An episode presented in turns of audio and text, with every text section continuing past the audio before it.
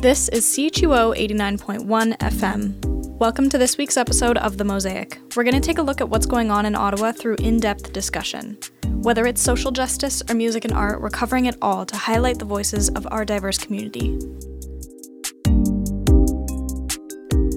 Today, a psychologist and researcher who developed an evidence based program against chronic homelessness. We speak with him about his research and the policies it's inspired, and how the University of Ottawa is celebrating his work. The battle to end homelessness is in part demonstrating what is possible with programs like the one we're talking about. Ultimately, if we want to end it permanently and uh, at a national scale, we have to advocate for a right to housing. Today is also the anniversary of the attack on Pearl Harbor. The Canadian War Museum is hosting an exhibit on a lesser known history of the war Canadian prisoners of war in Hong Kong. Then, we look ahead to the 75th anniversary of the Universal Declaration of Human Rights. We hear from the John Humphrey Centre for Peace and Human Rights about how human rights have evolved with time and how their Canadian namesake contributed to the Declaration and international rights. Finally, the debut of a CHUO show aiming to address biases in journalism today Point of Skew with James Brennan. Stick around, I'm Lauren Rolston. We've got all that and more coming up on The Mosaic.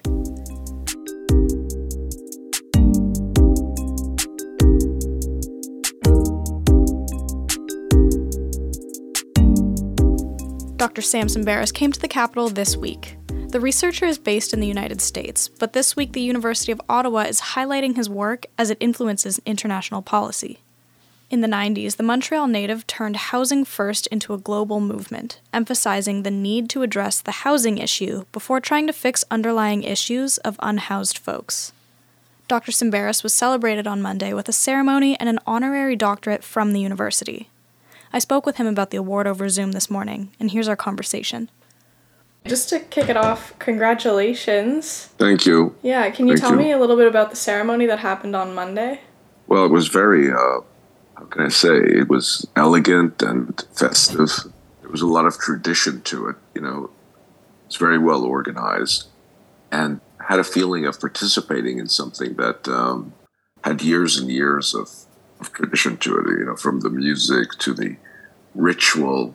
The president read a very nice speech summarizing some of the work I had done, and um, then there was sort of the ceremony of the award, and then I gave a brief uh, speech, kind of a thanks, and um, and also on the topic of homelessness and, and what we could be doing about it. And when did you find out that you were going to be honored that way? Oh, it was uh, a few months ago, I think. What was your reaction like? I was, I was like delighted, surprised, you know, and uh, I, I, it was it was wonderful actually. I mean, I, I especially appreciated that it was a Canadian university because you know I've been working in the states for a long time, and but I grew up in Montreal. Most of my education was there, and I went to college there, and then I went to graduate school in the states. So having worked here with the Canadian project uh, called At Home Chez Soi, which was a, a national study from 2009 to 2014. I worked with huge team that included people from the university, you know, Tim Aubry, Professor Aubry from the University of Ottawa, and many other people from the University of Ottawa, but it was also Toronto and Vancouver, Winnipeg, uh, Montreal, and Moncton. So it was a, a national team. And that work had a huge impact, not only in terms of the research evidence that it produced, but it also changed policy in Canada for the five years following. So it, it conjured back to a time where it was incredibly productive and impactful. So it was a reminder of that and, and also just uh, the leadership of Canadian education, research, and policy, not only nationally here, but that study then influenced other countries. The French did a national study afterwards, and, and this study still is a seminal study that's referred to in a lot of countries around the globe as uh, evidence of proof of the effectiveness of housing Wow. first. You know, it was over a hundred papers that came out of that study. Wow. And how, how, how does that feel? Well, it's when, when you're going through it, you know this is huge and important, and then after it's over, the, the magnitude of it is actually increased because it keeps having influence long after the event itself. Kind of snowball effect. Do you think if you yeah, went like yeah. back in time and you could tell your past self that this was going to be the result, what would the reaction have been? It's an interesting question. I, I think that this was a a study that comes along very rarely in the life of a researcher. You know, there was a $110 million investment by the federal government. The vast majority of the money went to services, you know, rent and, you know, for housing people. But the proportion that went to do the study definitely uh, provided the kinds of resources where you could do excellent work, you know, quantitative, qualitative. So I think we were aware that we were entrusted with a task that was uh, hugely important. And I, and I think everyone on the team was very respectful and diligent you know, in, in producing the best possible work. Mm. I, I, think that um, if we went back, would, would we do anything differently? I, I, I don't know that we would do anything differently. As we were going through it, I think there was a, a, a self awareness that, you know, we're doing something really important here and, and we need to do it well. Mm-hmm. Yeah, and and clearly you did. Uh, you guys have done excellent work that's inspired policies across Canada, like you said, but also in the States and Europe. And um, but before we talk more about the housing first model, um, mm-hmm. can you tell me a bit about chronic homelessness?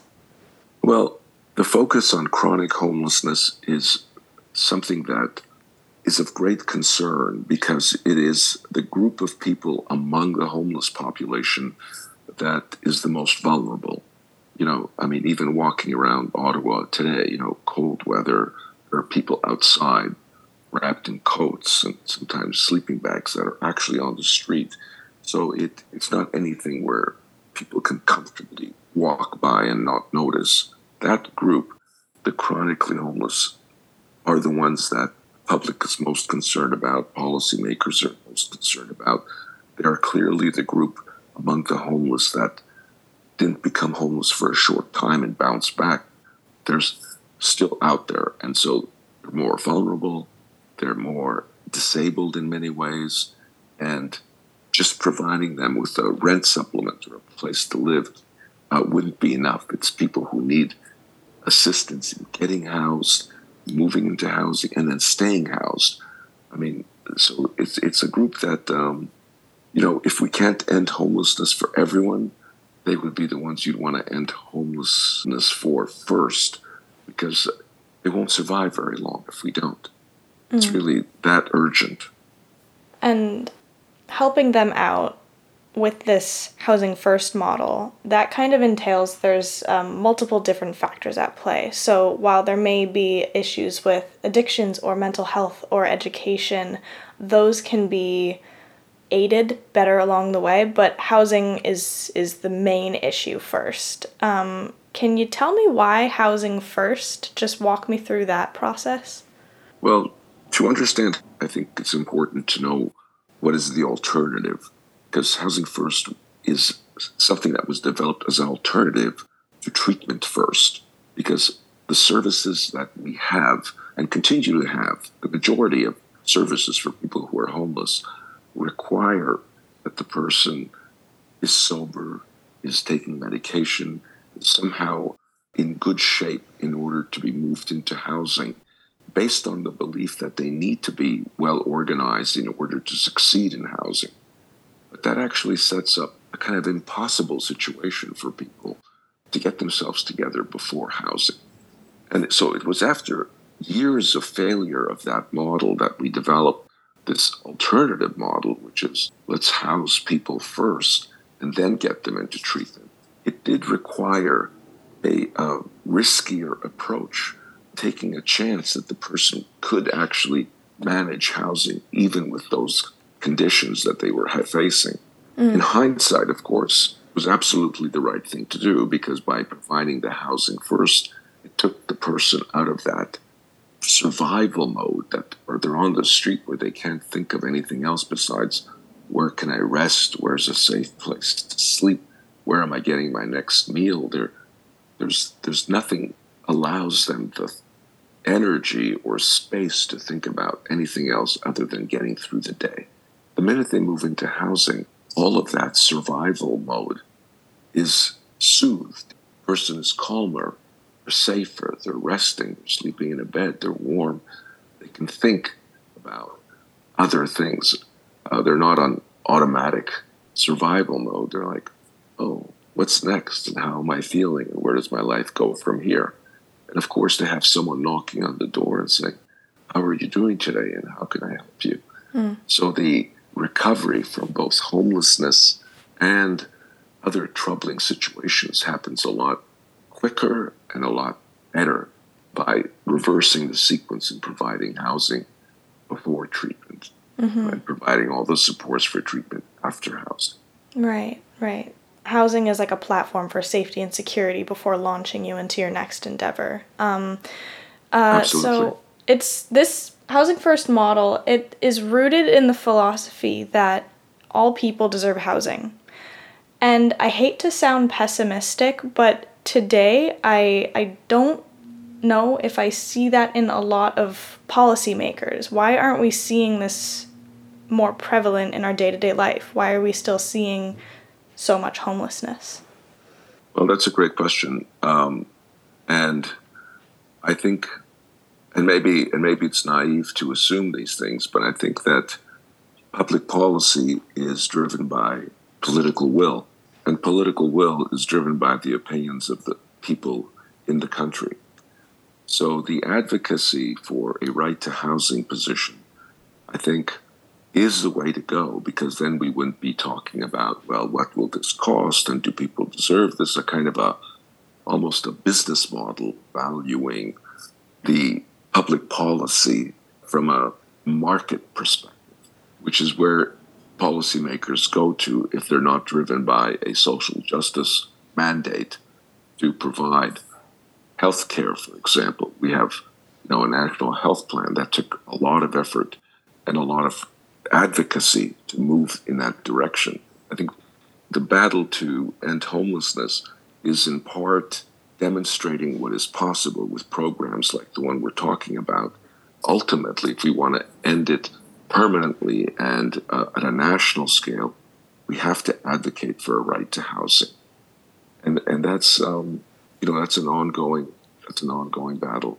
Mm-hmm. But we have the evidence, we have the rationale. I think we need more people to know that this thing has a solution, that there is a solution to homelessness, and that we need to advocate for it. And the way to advocate for it is to make it a matter of uh, the human right. And um, this is a lot of hard work, and it can be very heavy, and um, at times, of course, rewarding. But uh, why, why for you? Why this line of work? Well, I mean, yes, it's it's it's a more difficult program than to have something that is a clinic based program where you go in, you know, and people come for their appointment and then it's five o'clock and then you go home and, you know, to your life. But but the level of reward and the level of outcomes, you know, the, the feeling like you're doing something that's actually helping people's lives is is not is not to be underestimated. Um, and I think also to see that a program that started with you know years ago 50 people, you know, and now is national policy and helping hundreds of people in different countries is is extremely gratifying and reinforcing you want to do more of it kind of spread spread the word because it really has a positive huge impact immediately on people's lives. That's um that's kind of addictive. Mm-hmm. your words are encouraging to hear. Uh, do you have anything else that you'd like to add I have one thing to add, which is uh, an expression of great gratitude to the University of Ottawa. Because when you talk about, you know, work being hard and what does it take to keep going, I think the kind of ceremony that I participated in on Monday and the joy of that is uh, is just so affirming and, uh, and a wonderful vote of encouragement and confidence to keep going. Of course.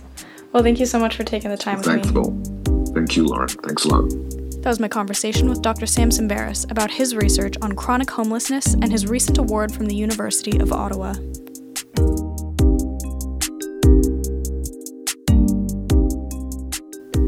And now, CHUO's Arya Gunde brings us a history of the Battle of Hong Kong and its anniversary, with more information on Canadian prisoners of war.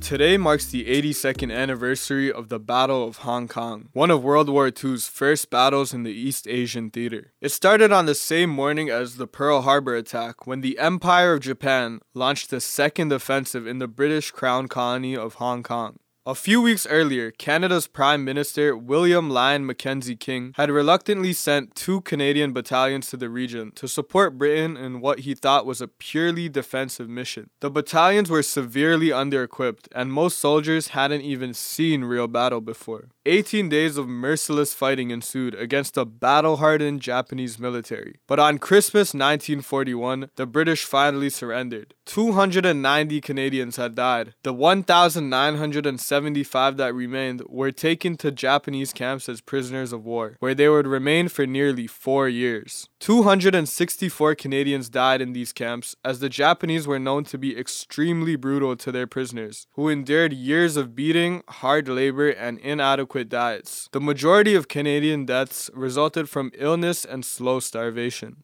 In 1945, the atomic bombings of Hiroshima and Nagasaki forced the Japanese to officially surrender. The American military then began to free prisoners of war, providing them with aid in the process. 1,418 Canadians had survived the torture and were now free to return home. Last week, Hermidas Fredette, the last surviving Canadian veteran of the Battle of Hong Kong, passed away. He was 106 years old, and his death marks the end of a difficult period in Canadian history. This evening, an event at the Canadian National War Museum will remember Hermidas Fredette and the other brave Canadians who fought and endured horrors beyond comprehension in Asia. The event will play a selection of clips from the movie The Fence and host a panel of distinguished experts to discuss the topic. The audience will be invited to join in and participate in a Q&A with the panelists. For CHUO, I'm Arya Gunde. This weekend we'll see the 75th anniversary of the Universal Declaration of Human Rights. The milestone document came to us in December of 1948 in a post World War II environment. The Declaration set out protections for all human beings against torture and secured rights to religion and education. Eleanor Roosevelt is widely known to have drafted the initial document, but Canadian John Peters Humphrey also played a major role in its development. I reached out to the John Humphrey Center for Peace and Human Rights and spoke with Executive Director Renee Vaugeois during a busy week of planning for this year's Ignite Change convention leading to the Declaration's anniversary. Here's our conversation from Tuesday. So, yeah, this year, 2023, is the 75th anniversary of the Universal Declaration of Human Rights, which is a pretty big deal for us at the John Humphrey Center uh, for Peace and Human Rights because we are kind of a legacy of John Peters Humphrey, who was the principal drafter of the Universal Declaration. So, we are in the fifth day of 10 days of human rights uh, convention programming. So, to honor the 75th anniversary, we really kind of wanted to push Canadians to think about all the domestic human rights issues that we face, also international, because there's there's you can't really separate some of this stuff, especially when we're talking about migrants and undocumented workers. So we've built a 10-day program where we're kind of digging into the various communities that are uniquely impacted, that are traditionally marginalized. So we started in day one looking at Indigenous rights and children's rights and genocide and started to weave through into anti racism, anti Black racism, anti Asian racism. And then on Sunday, we looked at undocumented workers and migrants and those that don't have full citizenship and what that means. Um, and yesterday was digging into disability. Today, we're really digging into trans issues in particular, looking at you know, two spirit, trans, queer, lesbian, bisexual, gay, intersex, asexual, all the sexual and gender diversity, but looking at like the inclusion and wellness. Um, and so, really trying to create these spaces where people are being able to learn from lived experience, but also start to understand like where do we as Canadians maybe need to build and strengthen together. So, tomorrow we're looking at gender based violence. Um, and then on Thursday, we move into prison and incarceration rights, so prison justice. And then on Friday, we move into poverty related And then we start to move into December 10th. So on Saturday, which is December 9th, we're going to really look at the mechanisms that we have to claim human rights. Because even though we have these things on paper, um, what does that mean? What are the mechanisms that we have to seek remedy, to seek justice? Are they working? Are they not? Um, and then on December 10th, which is like the big day, we are going to be really centering and focusing on how do we create a bit more movement and intersection across the groups that are doing human rights work in Canada. So that was a big goal with this convention is there's so many beautiful groups in this country doing work around human rights, but they're because we're working on queer rights or we're working on disability rights. We're all in these different sectors, but we're not connecting. So our hope with this convention was to create those intersections, and that's what I'm finding beautiful today. In this session I'm just in with on transphobia, as I see people from the disability community in there having these conversations and seeing those alignments and understanding like we are not separate, we are together.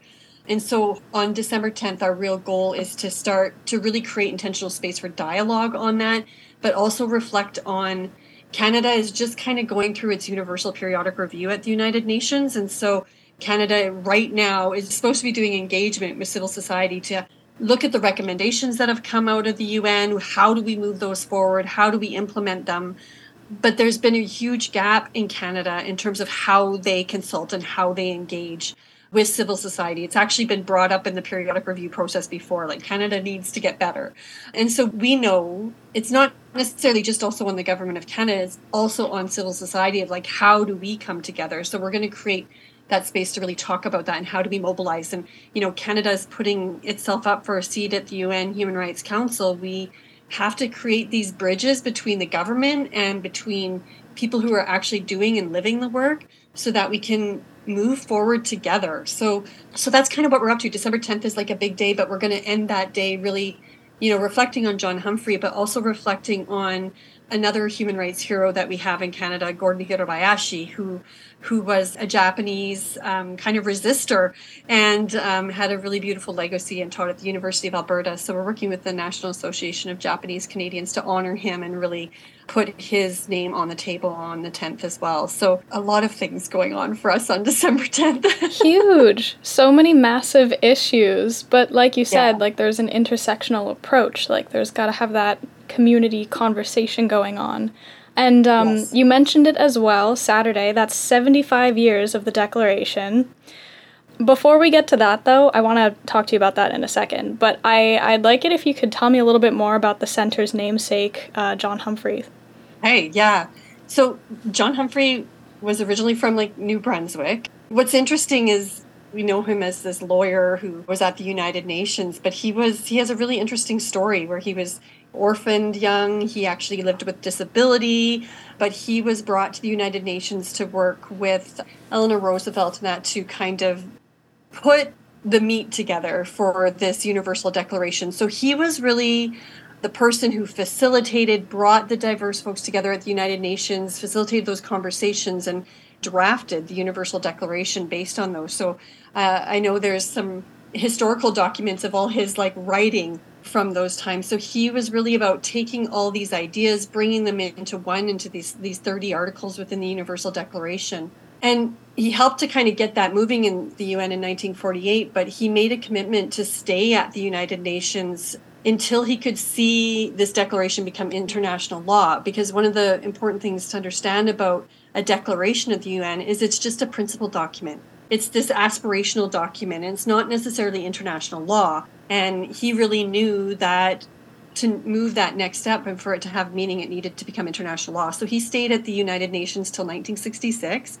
So 18 years it took to turn the Declaration into international law through the International Covenant on Civil Political Rights and then the International Covenant on Economic and Social Rights. So once in 1966, those two covenants became kind of international law. He then came back to Canada. And when he came back to Canada, not only was he teaching at McGill, but he was really focused on this belief that while we have these international documents, that's a first step. But if civil society doesn't know about them, then it doesn't matter. They don't really exist if they're not in the psyche of people and that they become values that we live by.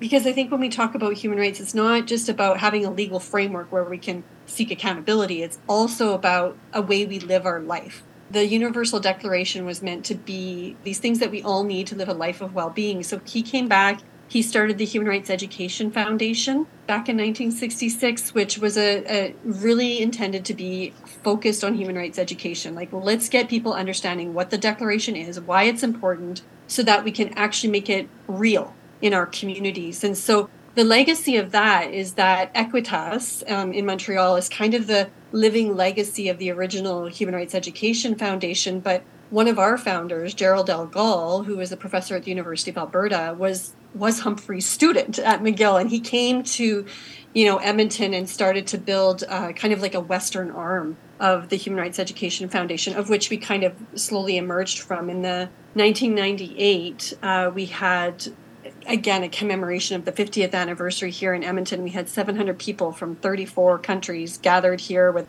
Archbishop Desmond Tutu, Mary Robinson, like really incredible, powerful event. And it was from that that um, Margaret Kunstler, who was Humphrey's wife, really got behind things too. And we became the John Humphrey Center for Peace and Human Rights as we know it today. Wow. So again, that intention of like human rights education, because I think the, the thing about that is that the belief behind a lot of the work of human rights education was not just adults, but it's through the minds and hearts of children and young people that we can make generational change in our communities. So that was kind of the the logic behind it all. Wow. Wow. And he sounds like he was really committed. Like you said, that's years and years and years of work to see real change in the way people live their life. 18 years 18 years to just be at the UN to try and get those that international law like that I mean that must have been the most frustrating experience ever. but it paid off, right? Yes. Yeah, and yeah. he's he's a celebrated Canadian for his work with human rights. Like you said, we're going to be commemorating his work again on the 75th anniversary. But now, if we can take it back to the Universal Declaration itself, like you said, it's not international law, it's kind of a roadmap that really solidified yeah. the rights that every human being should have that's inalienable. Could you tell me a little bit more about what life may have looked like before the Declaration? Well, if you think about the timing of when the Declaration came into play, it was post Second World War. So, you know, we were coming out of a time when we were seeing the atrocities of genocide and the war, like the Roma, the Jewish people, you know, all those harms. Oh my goodness, you know, and then you think of Nagasaki and Hiroshima, like all of that happened prior to 1948 and this feeling within the international community that we had to have something to ground us in and and while there had been movements around building international spaces before then. This was like the first time the international community actually could coalesce because of how bad things were, you know, just in terms of like migrants and, and everything. So it was a really pertinent time for us. And I think the Universal Declaration was really to give us that framework so that we could find peace. Without these human rights, we're, we won't have peace. If people are struggling for food, if they're they're not housed, if they're in conflict situations, it it will continue to evade peace, if that makes sense. So human rights is really meant to be that framework for peace. So so that was the the kind of where we were in 1948 and and after the second world war and then when you think about where we are now mm-hmm. it's ironic like when i think of 75 years from that even though we have these declarations and now conventions and this international law we have so far to go um, because it just needs to get built into the psyche and the way people live, the way people work, but into kind of legislation. But ironically, 75 years later, who would have thought when we started planning this convention last year, you know, Russia and Ukraine was kind of just starting to kick off, but who would have thought we would see what we're seeing in Israel and Gaza? Like, and that, what's happening there is the exact reason why we had the Universal Declaration in the first place. And here we are. Mm-hmm. Yeah. How do you think, for people who are a little bit maybe naive or removed from the conversation about the Declaration of Human Rights, how does this declaration play into their day to day life without them even noticing it? Oh my goodness. Like in, in so many ways. When I think about human rights, I always try to compartmentalize it down a little bit. Like to me, there's kind of four critical elements of human rights. One is like we all have the right to access our basic needs. So provision rights, I call them. So food, healthcare, uh, they're kind of like those economic rights. And so, you know, we see every day just people not being able to even access basic things, like the session that I was just in around transphobia and how those experiences within the healthcare system or accessing food or accessing support services are not true for all of us. And then I think the other element is this right to participate, which a lot of people will associate with political rights, but it's so much more than that. It's that right to participate in your school, in your workplace. It's this idea that no matter where we are, we have a right to participate in the decisions that affect us. You know, when we're in a doctor's office, we know our body just as much as the doctor knows our body, and we need to be part of those decisions. Otherwise, there's no sustainability or long term longevity for decisions that get made. And so that, that right to participate is so critical, and not everybody has that right. You know, even when you look at municipal committees and stuff like that, it's not people necessarily with lived experiences in those spaces. So being really conscious of who has access to that right to participate the other one is protection rights. And that's just that idea that I should be able to exist in society beside you and not have my rights infringed. So even if you believe, say I'm a, a trans person, even if you believe that in your religion that I'm not right, doesn't give you right to infringe on my being. It doesn't give you right to outwardly hate me or treat me badly. So this piece that people are having nowadays around my freedom of belief versus freedom from being hurt by people. So that piece about protection is is that idea that we should be protected from harms of other people, other people violating our rights, a government violating our rights, businesses, you name it. Hmm. But then the last area of rights is this idea of like the right to remedy, justice. So if if my rights are violated, I should have a place where I can seek remedy. It doesn't have to be in the court system, it could be restorative processes, but those four areas of rights are the basics that we all deserve to live in society, to be safe in society. Because if we don't feel safe, like if I'm experiencing that hate because of my gender identity, I'm not going to feel safe enough to practice my right to participate. They're, they're also fundamentally connected. And I think people associate the Declaration or these human rights as these lofty things on paper when they're actually how we live and be together every day. Mm. And, you know, they were enshrined th- that way. The foundation was set in 1948. And fast forward to today, I get the impression that our rights are kind of ever evolving and growing day by day. But taking it back to that international collaboration that took place to make that Universal Declaration a thing, I kind of see an echo in it when you're collaborating with these community groups to have those intersectional conversations. So, what for you is the importance of having these community wide conversations? I think it's really, otherwise, we get stuck into these kind of oppression Olympics.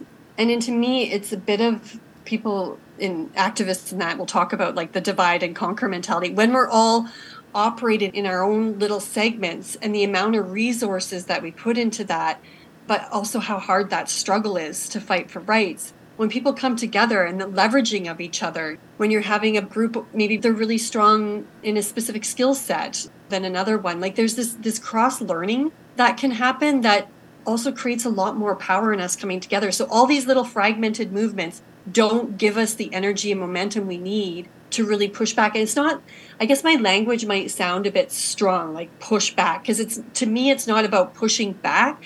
It's actually all about like how do we engage constructively with our governments to advance these rights, because it's not about us versus them. It's not about you're doing this wrong. You kind of hit in the point when you say it's an evolving thing. It's this recognition that we have to progressively realize human rights. To do that is not going to come through us bashing at each other. It's going to come through us having momentum and dialogue and because it's through collective wisdom and understanding that I really believe that we can build sustainable strong solutions that matter.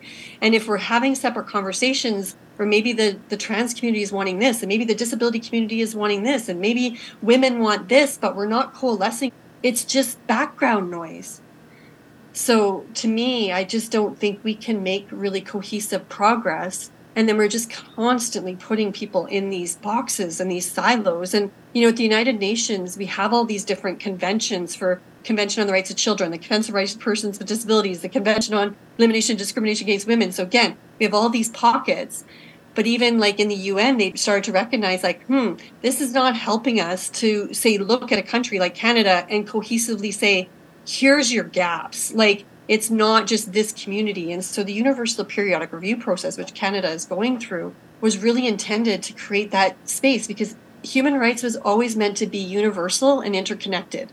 But when we start having all these separate groups, it's disconnected. So it kind of moves away from the whole theory and heart centeredness that human rights should have. Mm-hmm. that makes sense. Yeah, it's it's like a very people first approach rather than yeah. seeing someone and just seeing the box that they've been put in. Absolutely. Yeah. Yeah. I guess that kind of it, I'm running out of time here, so I'm just kind of running to my last question, but how do you use these rights for people in your day-to-day interactions?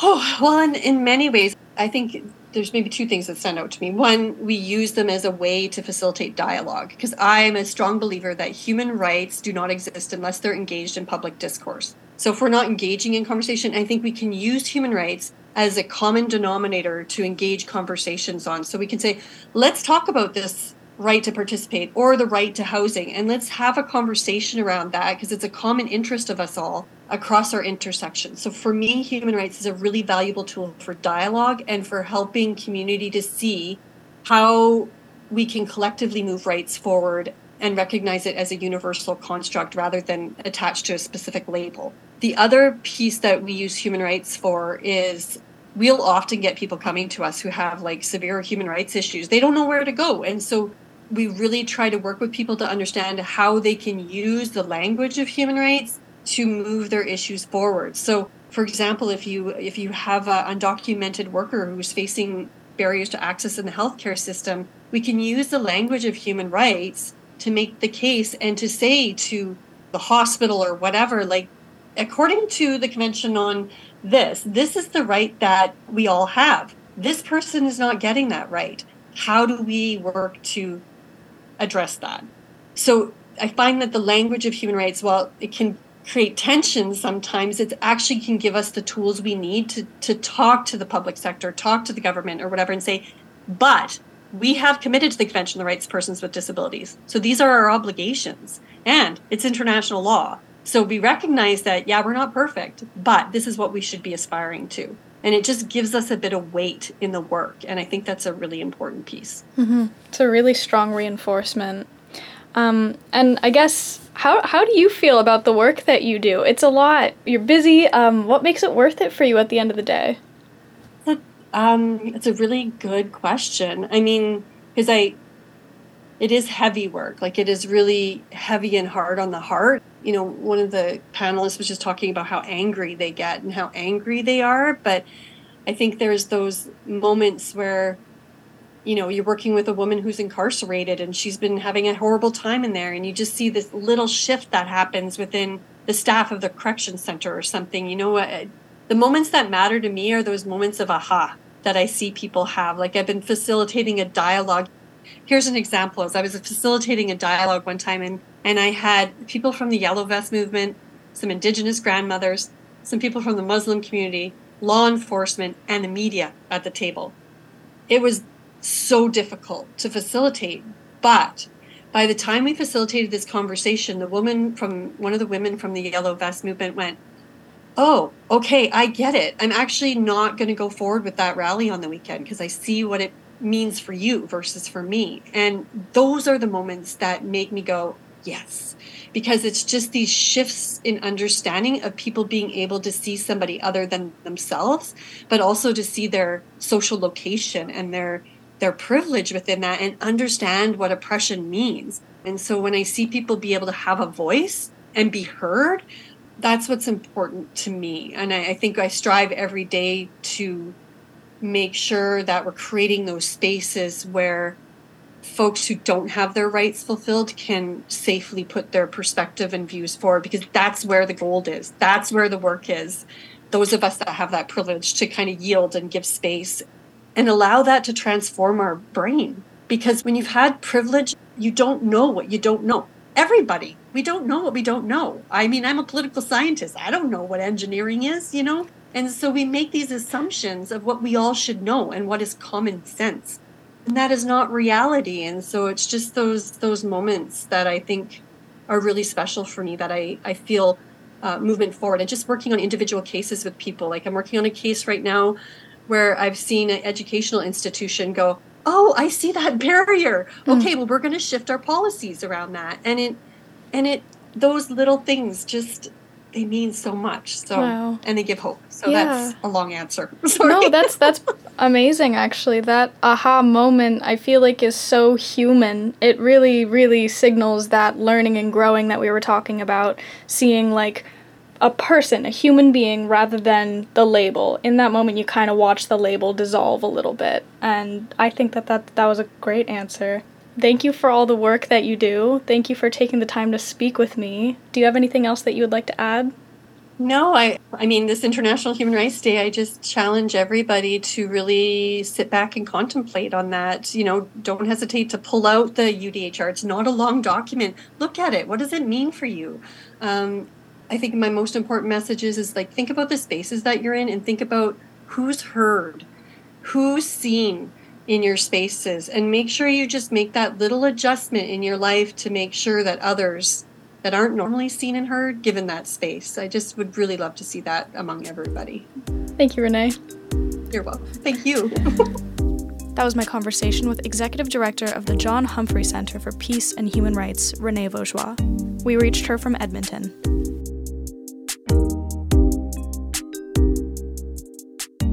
And now, the very first episode of Point of Skew. Here's James Brennan.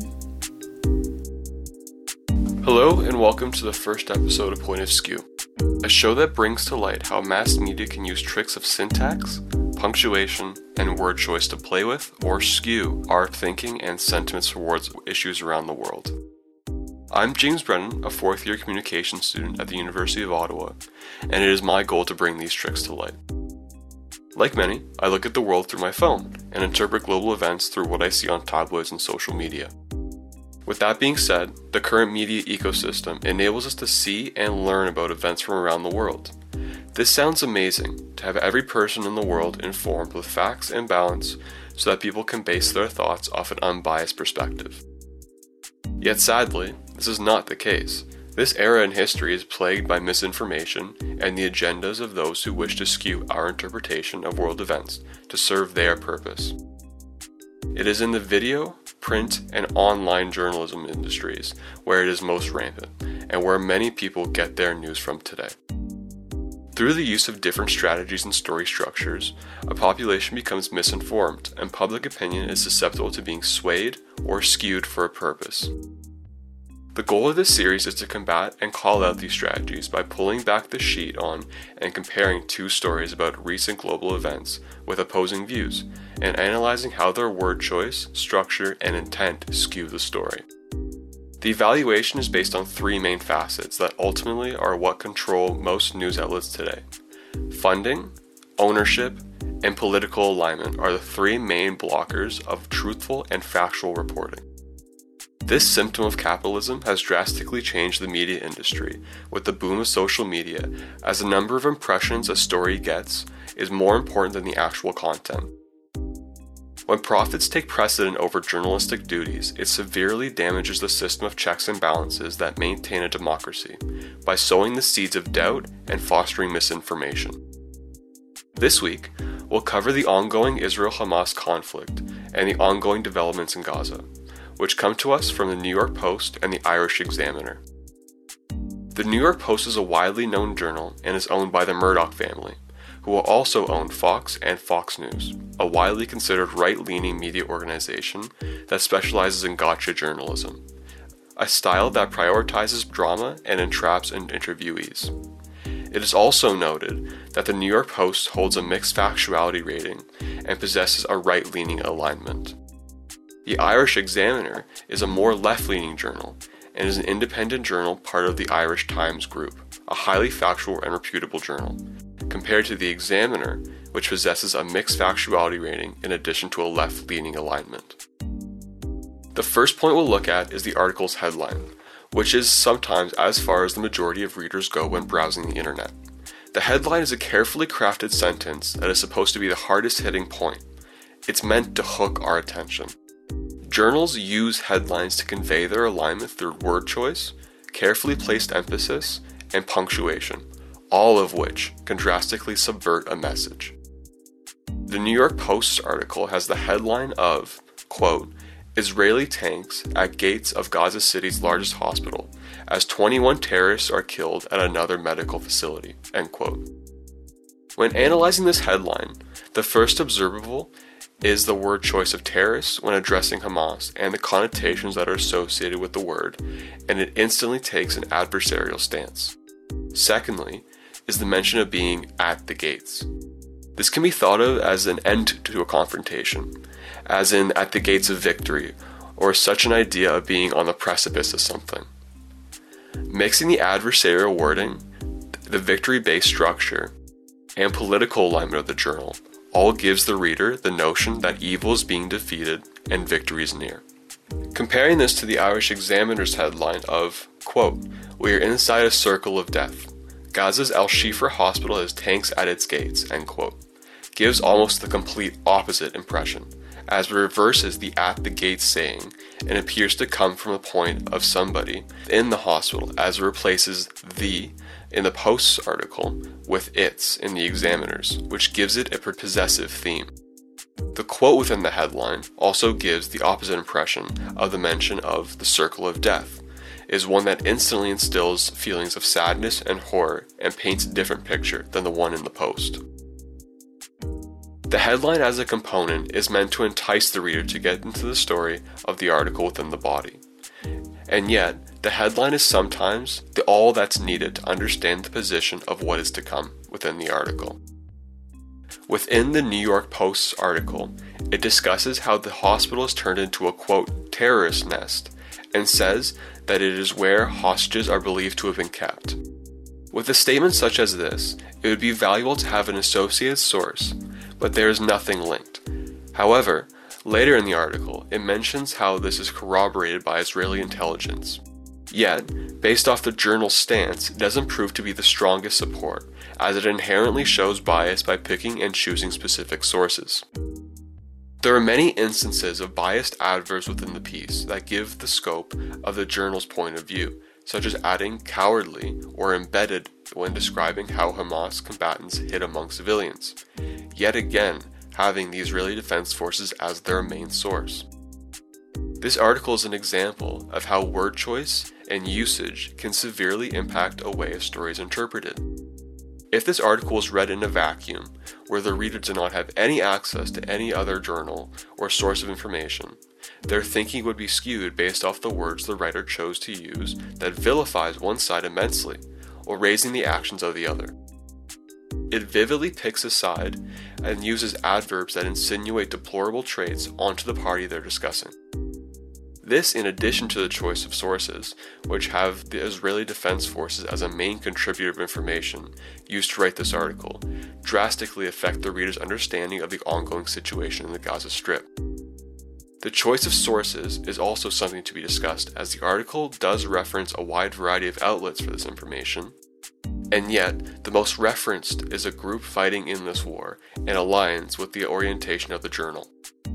When going deeper into the Irish Examiner's article, with awareness of their left leaning bias also raises points of using effective sources for information, as the Gaza Health Ministry is mentioned many times within quotes and as a source of statistics. However, when looking deeper into the motives of the ministry, as any critique would, one will quickly stumble upon how the group operates under the current sitting Hamas government. This raises the same issues as utilizing the IDF as a main source in articles. By understanding their position and motives, while taking their points with a grain of extra thought, it enables the reader to critically examine the given information. On either side, it is by no means a complete rejection of their quotes, as there is always a shred of truth in something like this.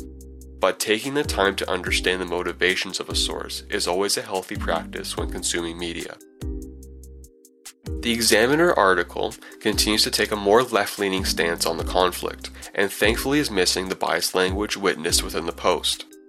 But the main issue of how the article contends with how some statistics are missing a verifiable source as claims are made, but there's no way for the reader to fact check said statements or look further into the stats. This is a dangerous precedent as in academia, students are always told to cite their sources. It adds legitimacy and enables the reader to further their own understanding. Without a cited source, there is no way of confirming the actual statements. The two articles presented today are a prime example in confirming and evaluating sources within a journalistic piece. And in an age when anybody with a phone and an internet connection can post news articles, it is the legitimacy of an outlet that has the weight. This weight and credibility is earned through strong article writing and ensuring that all published pieces are based in fact and not opinion, unless claimed otherwise. The current stream of media we're experiencing right now has drawn a line between fact and truth. As truth has been warped into whatever the outlet's truth is, as statistics and claims are neatly chosen to support their stance, and an opposing view is rarely given. Thank you for listening today, and in a world of misinformation and fake news, it is always good to check the point of skew. And that's it for this week's episode of The Mosaic. Thanks so much for tuning in. You can listen to this episode and previous ones on chuo.fm. Music for The Mosaic is by Halizna. I'm Lauren Rolston, and we'll see you next week.